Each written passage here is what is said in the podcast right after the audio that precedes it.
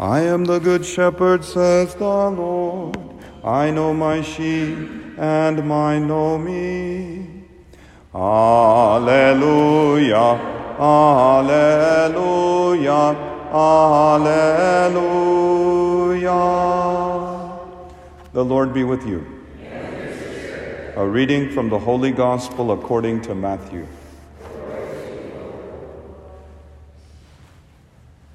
A demoniac who could not speak was brought to Jesus. And when the demon was driven out, the mute man spoke. The crowds were amazed and said, Nothing like this has ever been seen in Israel. But the Pharisees said, He drives out demons by the prince of demons. Jesus went around to all the towns and villages, teaching in their synagogues, proclaiming the gospel of the kingdom and curing every disease and illness.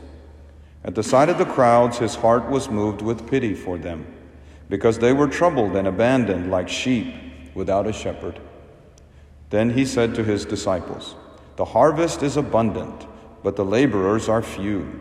So ask the master of the harvest to send out laborers for his harvest. The Gospel of the Lord.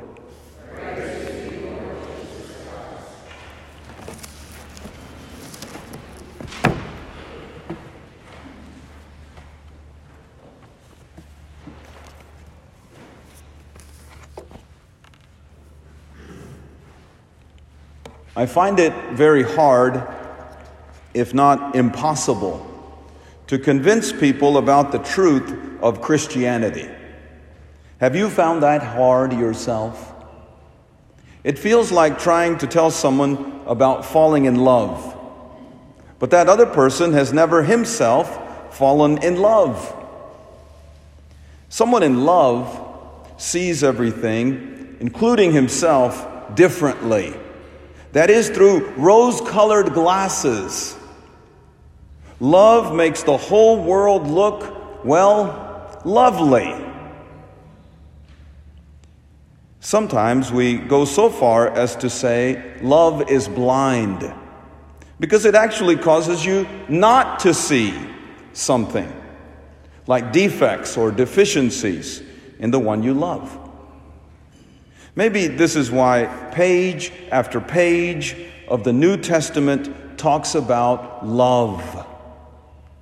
The inspired authors are not trying to convince us about the truth of Christianity, but rather they're inviting us to fall in love with Jesus Christ. Each New Testament writer is saying, in his own unique way, let me tell you about this person named Jesus with whom I am madly in love. And I hope that once you get to know him, you will fall hopelessly in love with him too. The New Testament authors are like that young girl who brings her boyfriend home for the first time to meet the parents. She hopes that they will love him almost as much as she loves him. Every Christian trying to tell the world about Christ finds himself or herself in the position of that young girl. This perspective may help make sense of today's gospel and Jesus' miracles and why people respond so differently to him. A mute man possessed by a demon is brought to Jesus, who miraculously expels the demon and restores the man to full health. Now, notice the reaction of the crowds versus that of the Pharisees. The crowds are amazed and they fall in love with our Lord. But the Pharisees say skeptically, He drives out demons by the prince of demons. The Pharisees were like that father who had just met his daughter's boyfriend and could see nothing good in him. You know, I'm reminded of that song by Rodney Atkins where the father says, Now, y'all run along and have some fun. I'll see you when you get back. Bet I'll be up all night still cleaning this gun. In the case of Jesus, though, the Pharisees actually used their gun and crucified him. And Jesus willingly died for his girlfriend, his bride, the church.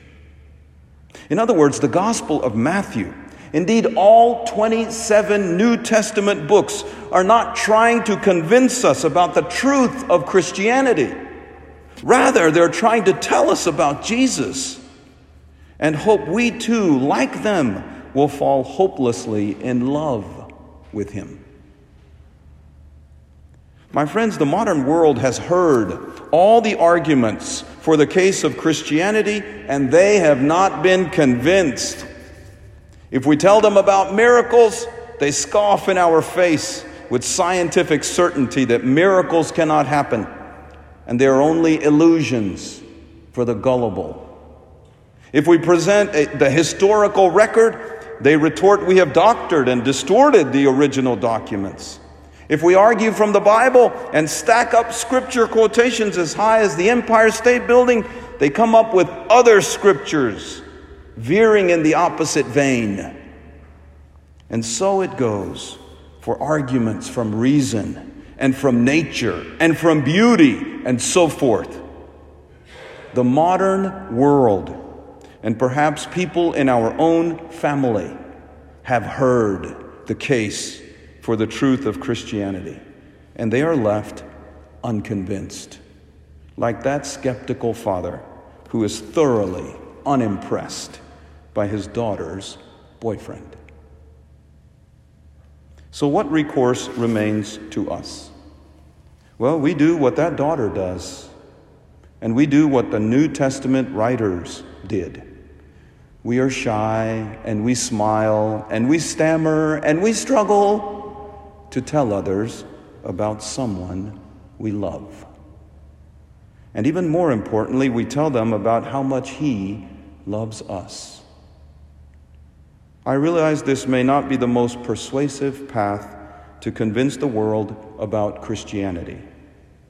But that is not what we are supposed to do. Christianity is not, in the first place, a question about truth. It is a matter of love. Truth comes second. Therefore, Christianity only requires one thing from us that we ourselves fall in love with Jesus. Praised be Jesus Christ.